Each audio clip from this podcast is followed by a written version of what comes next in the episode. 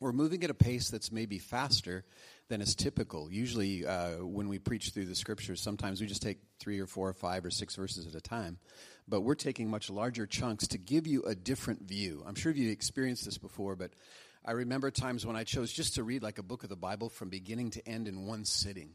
And when you do that, there's a whole new set of truths. You kind of get to see the bigger pieces that over overarch and connect the whole story. And that's a part of the purpose of what we're doing now is to go through at a bit of a clip and taking large chunks to see, I think, a whole new set of truths and how they tie together and flow together. So that's what we're doing. So let me pray for Chuck, and then he's going to teach. Holy Father, thank you for this moment in this place where your will is being done to such a high degree. It's such a relief to our spirits to be in a moment and a time and among a people who all are wanting to be in step with you. And so we sense that your will could be done in an amazing way. So give us ears to hear and uh, thoughts to understand your truth. Give Chuck what he needs and what he wants to share. In Jesus' name, amen. Amen. Thanks, son. Uh, oh, that was awesome. I've never. That's interesting. My my girls call me dad, and not father, but it's, it's awesome. Thanks, Rick. Um, I, I mean, you guys are getting to know Rick. I maybe I had the privilege of getting to know him before you guys, uh, but it's your gift, man. Thank you, uh, true gift. So, um, as he said, we are in uh, Luke 17. We're picking up the story uh, halfway through chapter 17. So, if you have a Bible um, or uh, some app or something, uh, open up to Luke 17. And if you don't, it's okay. We'll, we'll read together on the screen too. All the verses we'll be covering, but um, I don't know how you look at the Bible. So when you when you talk about the Bible, or if you just say, "Well, this is what the Bible is," or how how you view it uh, in your mind when you approach it. But uh, one thing, uh, just piggybacking off of what Rick was talking about, one thing we have to understand that it actually is a story. Um, so if you go to the front of the book, it says, In the beginning, God created. That sounds like a beginning of a story to me, no? And then if you turn to the back, you actually read about the conclusion of the story. Now, here, here, here's the twist, though. The, the Bible is different than a movie we would go see or something like that. Um, because the Bible, although the we it ends, we, we, we get to the back of the, the, the book, and it ends with a to be continued. The twist is is you already know how the story ends. So it's this kind of mind-blowing reality that you're actually in the story still. And yet you know how it ends. And this shapes the Christian life, actually. Um, when we look at the, the, the, scriptures in this way and we understand what the flow of thought is. And so we we, we understand, wow, we, we're to be continued, but we know how it's going to end. And so you find yourself in the midst of it. And then you have these questions of like, um, it starts to make sense. Why is everybody looking for purpose? Why is everybody looking for meaning? Why is it's because you're in a story and you're you're trying to figure that out. And so as a church, um, as Colossae as a whole, we've really struggled over the last nine years. We worked really hard to try to boil down kind of our aim in the story uh, into like a phrase or a sentence. And here, here's actually what we would say we would say, our aim is basically to join God's mission of reconciling the world to himself through Jesus. That, that's how we participate in the story. That's our aim. That's our purpose. That brings meaning to us. Um, and, and when, we, when we look at this, we, we look at the story of Scripture from the front to the back and every story in between, actually, you see God as good and loving, and you see his ongoing work being that of reconciliation. In the end of the story, there is a finalized kingdom established that is outside of and beyond any influence of anything evil.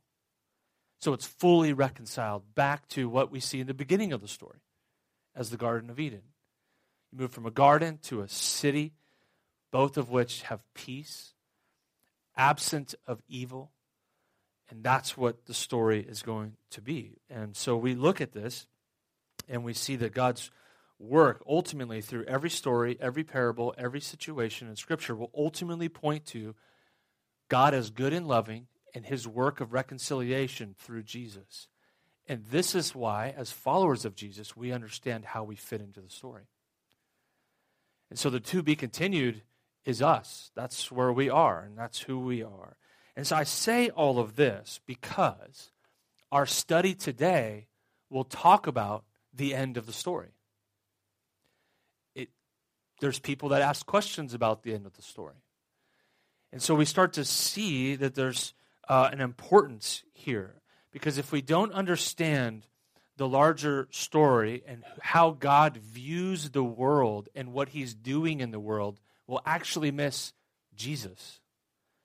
We'll not only miss who he is and his identity in the world, but we'll miss his mission and therefore we'll miss who we are and our work as well. And so it's by gaining this larger picture that we gain a much better understanding of who we are and meaning and purpose. And so uh, it's it's tough because um,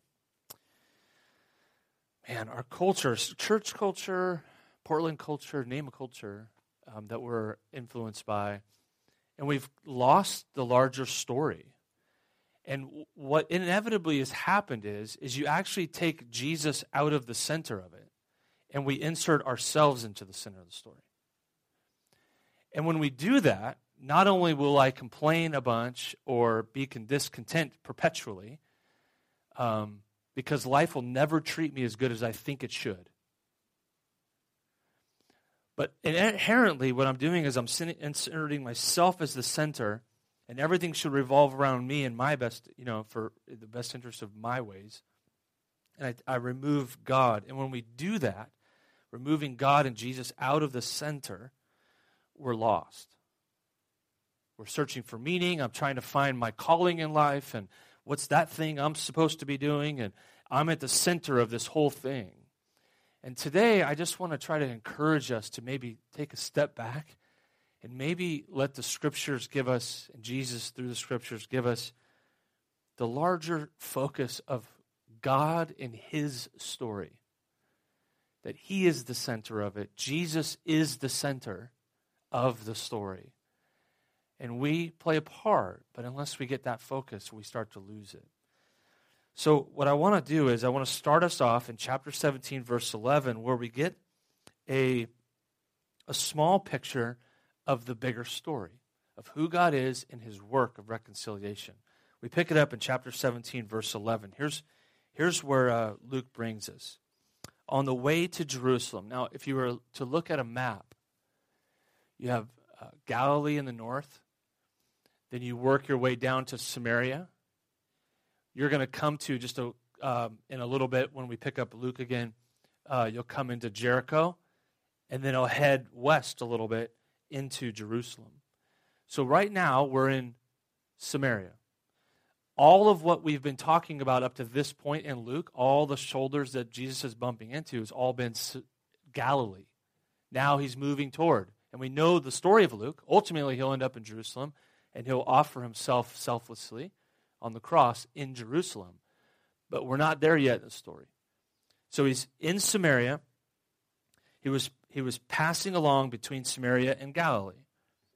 And as he entered a village, he was met by ten lepers who stood at a distance and lifted up their voices, saying, Jesus, Master, have mercy on us. When he saw them, he said to them, Go and show yourselves to the priests. Now, I know all of you have really studied Leviticus, so as you remember, um, uh, Leviticus, gosh, it's a great book. You should read it, actually. Um, but if you were to go to Leviticus 13 specifically, maybe you want to do that today, actually. What you have is people with skin diseases, a variety of skin diseases, and it's all summarized as leprosy. So leprosy isn't just what we would think of as leprosy, it's any skin disease. And so in Le- Leviticus 13, you see that if you have a skin disease, you're supposed to go and be examined by a priest. And depending on what the priest examines, would depend on how you would go about receiving healing and what you would do. And so Jesus says, Go to the priest. Now, here, here's the beauty of it. And as they went, they were cleansed. Then one of them, when he saw that he was healed, turned back, praising God with a loud voice. And he fell on his face at Jesus' feet, giving him thanks. Now he was a Samaritan, as if he wasn't before. Samaritans already viewed as outsiders. Now he's a Samaritan. Then Jesus answered, Were not ten cleansed? Where are the nine? Was no one found to return and give praise to God except this foreigner? And he said to him, Rise and go your way. Your faith has made you well. Now, what's, what's interesting about this is this ultimately is a picture of someone who has been unfortunately affected by life outside of God's design. So what we see is in throughout the scriptures, especially Matthew, Mark, Luke, and John, is that Jesus is constantly known for spending time with such people. Those people that are most negatively affected by life outside of God's design, outside of the Garden of Eden and in the to be continued stage. Why? Well, Luke especially is painting this picture that Jesus is the perfect expression of God's goodness and love and the ongoing work of reconciliation, restoring the world back to God's designed order. And so when we look at this, this is God's aim is to reconcile all things. The people have neglected this person, but the goodness of God remains. And this is the story. This is the story of the scriptures. This is the story of Luke is telling. This is a story that Jesus is living into. And now there are, there are some people that are going to ask Jesus a question about the end of the story. Here's what they say, verse 20. Being asked by the Pharisees, now if you're newer to the Bible, they're just good, moral, church going folks.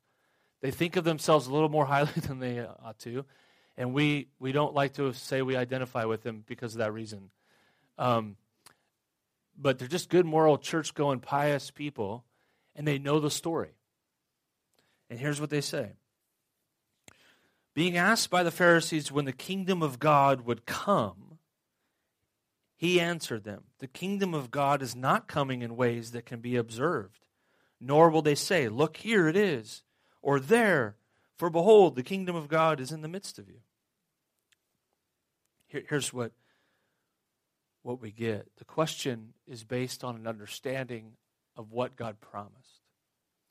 So if we revert back to the beginning of the story in Genesis 3, you see a promise. We've talked about this. The promise is, is the king would crush the head of the serpent. That's what you read in Genesis 3. So if you know the basic story of Adam and Eve and the, the snake, they succumb to the deceitfulness of the serpent. And God says, I will send a king to crush the head of that. The insinuation, the implication, and the, the reality was is that God is promising to bring a king that would establish a kingdom with no evil influence anymore. These people understand the story. And so they ask Jesus, how do we know when the finalized kingdom will be established? How do we know that? And he says, It's in the midst of you. Now, when we look at this, um, he's on one hand he's saying like yeah you're not going to see it coming and plan for it and figure it all out we're going to see that in just a minute on the other hand he's also saying like it's in the midst of you in other words jesus is very careful and you're going to see this he's very careful to not get caught up on the rat wheels of trying to figure all that out. But also just saying, actually, it's on display in your life today. And he just modeled that with the lepers. It's on display, it's in your midst. Now, when we, when we look at this, this can get super confusing, so especially in our world. And so Jesus turns to his followers and he addresses them directly with a little bit of commentary. So just so they don't get caught up in all this, you know, thinking about the end times kind of stuff, here's what he says. Watch this. And he said to his disciples, verse 22, The days are coming when you will desire to see one of the days of the Son of Man, and you will not see it. You ever been there where you're like, gosh, I just wish Jesus would come back, and then it doesn't happen? Well, you're living that story. And they will look, they will say to you, they, whoever they, they.com, they will say to you, look there, or look here. Do not go out or follow them. For as the lightning flashes and the lights up the sky from the one side to the other, so will the Son of Man be in his day. He's getting to this point of saying, look, it's just going to happen. You can't, you can't, there's no signs that you're going to try to figure it all out and work towards. It's just going to happen. But first, here's one thing that he makes clear. But first, he, the Son of Man, he's referring to himself, must suffer many things and be rejected by this generation. In other words, before you get on to all that, let me just explain to you that I'm going to offer the perfect expression of God's goodness and love so that reconciliation can actually happen. Can we just focus on that? That's going to happen. Now, that blew up their understanding of the king because they thought the king would come and overpower, not submit himself for their behalf. So he's blowing up his followers' minds. And as you'll see in the coming weeks, they, have, they don't get it. They don't understand what's going on. But he's blowing up their thinking. He says, I'm going to first model God's goodness and love for the purpose of reconciliation. So we get to verse 26. He says this just as it was in the days of Noah, so will it be in the days of the Son of Man. So he's drawing up this kind of comparison. We're going to see abruptness being that. They were eating and drinking and marrying and being given in marriage until the day when Noah entered the ark and the flood came and destroyed them all. Likewise, just as it was in the days of Lot, they were eating and drinking, buying and selling, planting and building. But on the day when Lot went out from Sodom, fire and sulfur rained from heaven and destroyed them all. So will it be on the day when the Son of Man is revealed. He's talking about the abruptness these religious people are trying to figure out how do I know that the, fi- the finalized reconciled kingdom is going to be established? How can I prepare for it? How do I know it's close? He says it's just going to happen. He's trying to get them to focus on today. Rat wheel, today.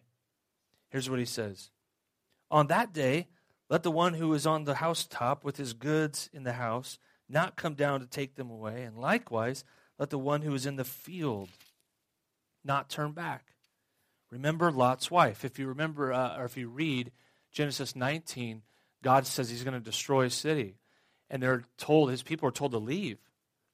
And Lot's wife turns back. And if you read Genesis 19, she's turned to salt. So, in other words, Jesus is going, just keep going forward. Just, just keep moving. Remember Lot's wife. It doesn't work out well. Whoever seeks to preserve his life will lose it, but whoever loses his life will keep it. I tell you, in that night, there will be two in one bed, one will be taken and the other left. There will be two women grinding together, speaking of food prep. One will be taken and the other left. And they said to him, Where, Lord? Like, where are they going? Like, what, what is that going to look like? Here's how he responds. He said to them, Where the corpse is, there the vultures will gather. In other words, he doesn't answer the question. That's totally Jesus. What is he doing? He goes, hey, look, when it happens, you'll know. When you see a bunch of vultures, you're not questioning what happened. You just know. So Jesus is masterful at being very careful at just keeping people focused on what actually matters. Now, they're concerned about all these things. And what, what's fascinating is, is that he's emphasizing the suddenness of these events through Noah and Lot. And verse 37 just means it's going to be a public affair. You just know. You'll know. Now, there's much conversation um, about how and when all this will happen. You can find all kinds of charts and diagrams and beliefs from all kinds of different godly people. And if that excites you, awesome, discuss it. But may we not miss the blatantly obvious things. First off, Jesus is saying that he is going to be the expression of the selfless love of God. He's painting that picture.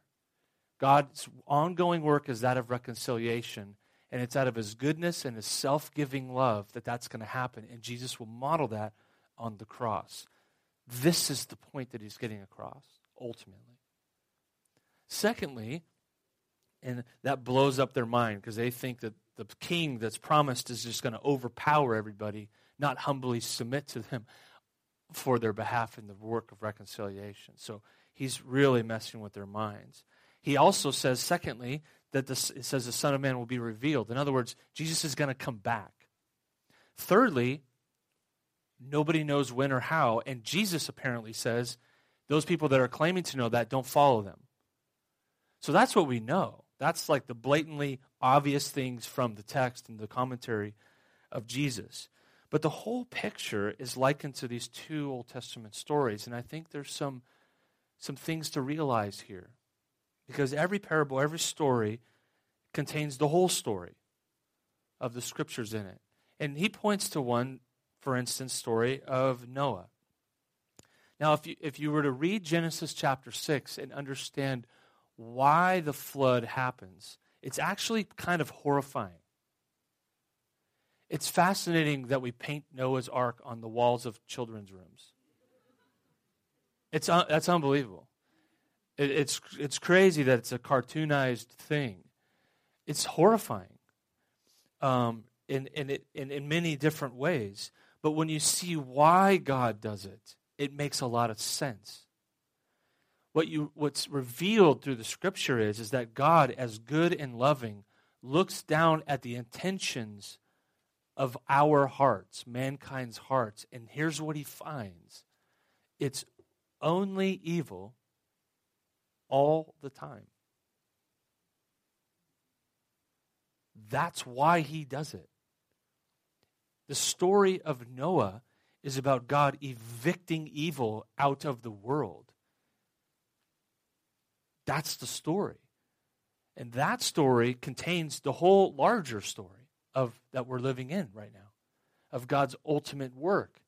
And so they're asking about the end times. And Jesus is addressing this by painting this picture that ultimately God is about, in Noah was about rebooting mankind in a sense, giving it a fresh start, painting a picture of his goodness and his desires for creation. And he's pointing them to that end. Because when we, when we take God as good and loving out of the center of the story, and then we insert ourselves as good and loving, you know what we do? We read the stories of Noah and we think of God as cruel. Because we're first, we, we matter most, and we're good and loving, and we question God's goodness and love. But if you just know the story, it makes actually a lot of sense. One of the, the contexts that most uh, many people talk about from like a skeptic's perspective is this story that you read about in the book of Joshua, actually, where God sends his people across the Jordan River to take a city, take over a city of Jericho, and ultimately the entire land of Canaan. And as a, if I insert myself as good and loving into the story, I can easily become to see uh, God as cruel. How could God send his people in there to kill all these people? But if you just know the elementary understanding of the story of Scripture, you don't ask that question. Because if you go to Deuteronomy chapter 9, God tells his people why he's doing this. Here's what he says says, Do not say in your heart after the Lord your God has thrust them out before you. It is because of my righteousness that the Lord has brought me in, the, in to possess this land. Whereas it is because of the wickedness of these nations that the Lord is driving them out before you. You see the same story in the book of in the story of Noah. God's driving out the evil and the wickedness in the world. He says, don't, don't think that this is because you're good and you're loving. It's because it's the evil. This is the story. It's painting a picture of the end of the story, actually. Not because of your righteousness, nor the uprightness of your heart are you going in to possess their land, but because of the wickedness of these nations the Lord your God is driving them out before you, and that he may confirm the word that the Lord swore to your fathers in the beginning of the story to Abraham, to Isaac, and to Jacob. God's promises are going to come true. Not only will the king come and establish a fully reconciled kingdom in the end, but I'm going to give you small pictures of this that will ultimately culminate in the life, death, burial, and resurrection of Jesus. And that will lead to the established kingdom of that king. So when you look at it, it's actually God is good, God is loving. And Jesus is all he's doing is explaining the story through how he lives of a good and loving God. And he says, just focus on today. Be here. I'm going to selflessly give myself. And he's going to ask them a very, very pointed question. Because knowing that his followers can run on rat wheels of all this stuff and try to dissect everything, which is, you know, there's beauty to that. But Jesus has a way of keeping it simple, does he not? Here's what he does. So he told them, who's them? He's talking to his, his people, his disciples, people that have self identified as followers of him. Here's what he says, and here's why. To the effect that they ought always to pray and not lose heart. So prayer is a, a sign of dependence on God, and he wants them to be encouraged in their dependence. So he said this In a certain city, there was a judge who neither feared God nor respected man. And there was a widow in that city who kept coming to him and saying, Give me justice against my adversary. For a while he refused, but afterwards he said to himself, Though I neither fear God nor respect man, yet because this widow keeps bothering me, I will give her justice, so that she will not beat me down with her continual coming. Like, just get her off my back. And the Lord said, so here's Jesus' commentary on his parable. Hear what the unrighteous judge says. He's going to offer justice. He's going to ultimately offer justice. Here's what he says And will not God give justice to his elect, his people, who cry to him day and night? Will he delay long over them? I tell you, he will give justice to them speedily. Nevertheless, when the Son of Man comes, here's the question Will he find faith on earth? See, the story of the judge is ultimately about declaring God as trustworthy and just. That's what the story ultimately points to in its simplest form. And now, um, he's asking, Will there be faith when I come back? You see, at the, at the core of our faith is this thing called trust. And, and trust is this idea that we actually believe, we trust God as good, we trust God as loving as the scriptures speak of him, and we trust that God has our best interest in mind and therefore knows better than we do. That's at the core of our faith.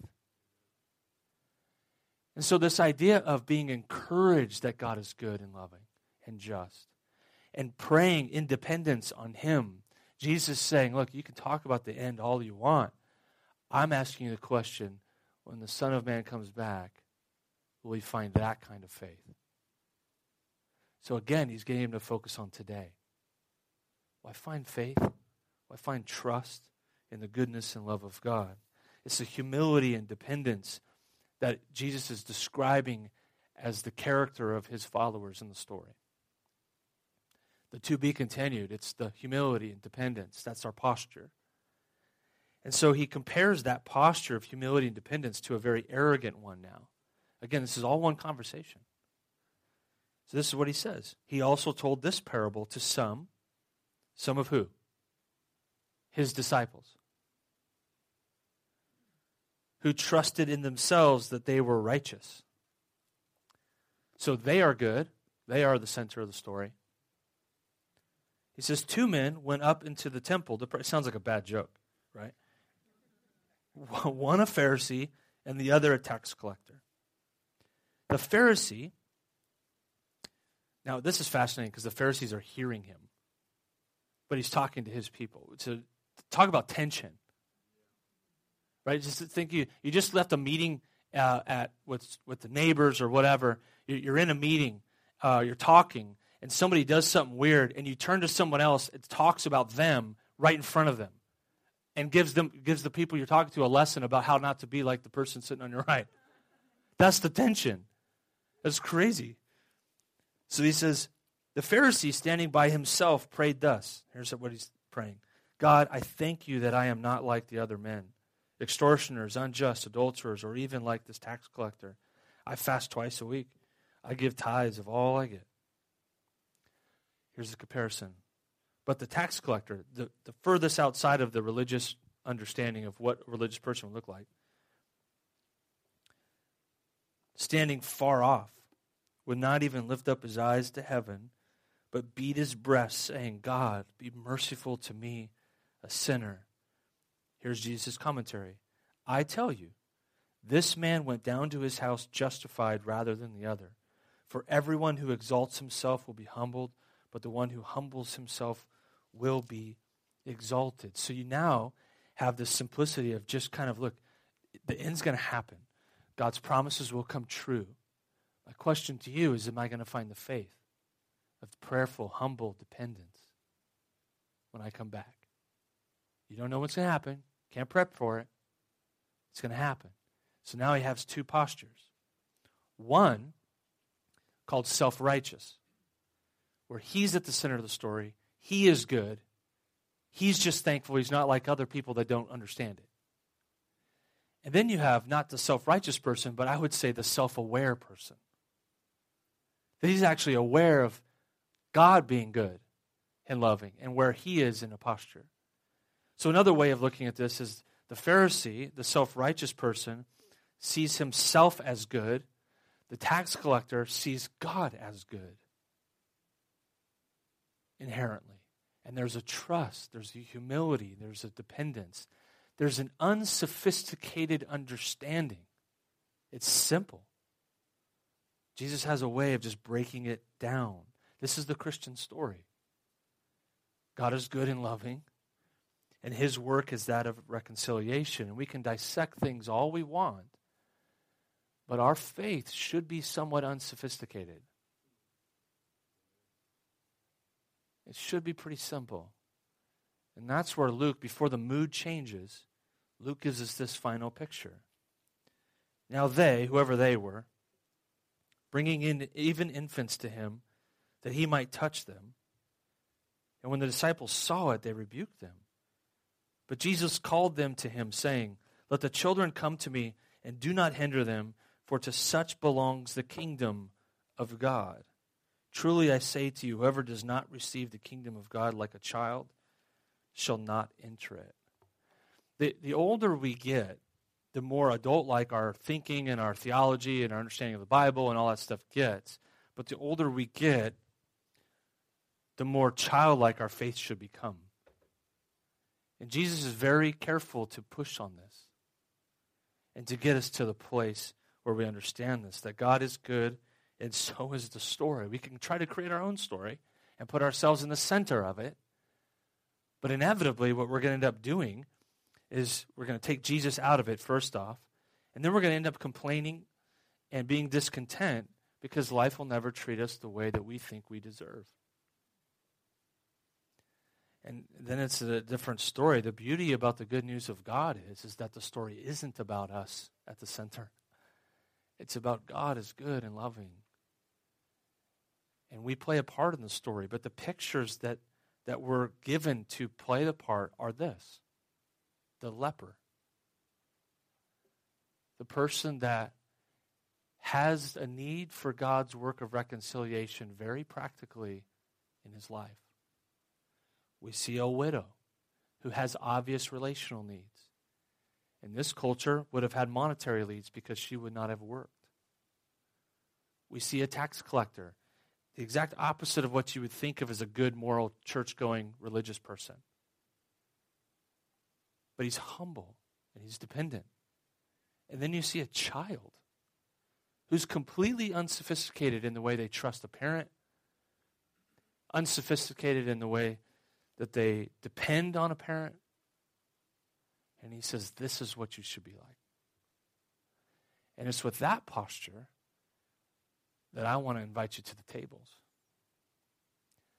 People that we understand that God is the center, Jesus is the center, He is the king of the story.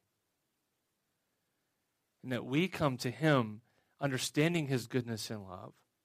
We're going to take the bread and dip it in the juice or the wine, and we're going to say, God, thank you for your work of reconciliation that you've modeled for us, that you're doing in our lives, ongoing. And if, you, if you're bold enough, would you ask the Holy Spirit to help you live into that story of God at the center? Let me pray for us.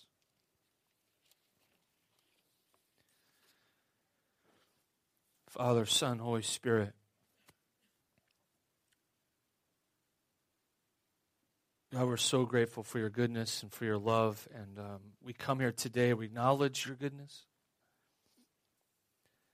And we also just want to say to you, we acknowledge our need for your ongoing work of reconciliation in our own lives. We want you to, the same storyline of kind of uh, evicting evil out. We want you to evict evil out of our own lives. We looked at these stories of Jericho and, and Noah and and ultimately to the cross, and we just say, God, we invite you into our own lives to restore us to your designed order, to help us understand who we are in the sight of you at the center as a good and loving God. Holy Spirit, would you guide us and direct us towards the ways of Jesus and to understanding him better? We come to you, Father, as we sing, as we give in the boxes, perhaps most importantly, is remember you, Jesus, the gift of your body and your blood, as we remember your selflessness on our behalf. We come to you, Father, in his name, the name of Jesus, the King, the center of the story. It's because of that we pray that you're honored.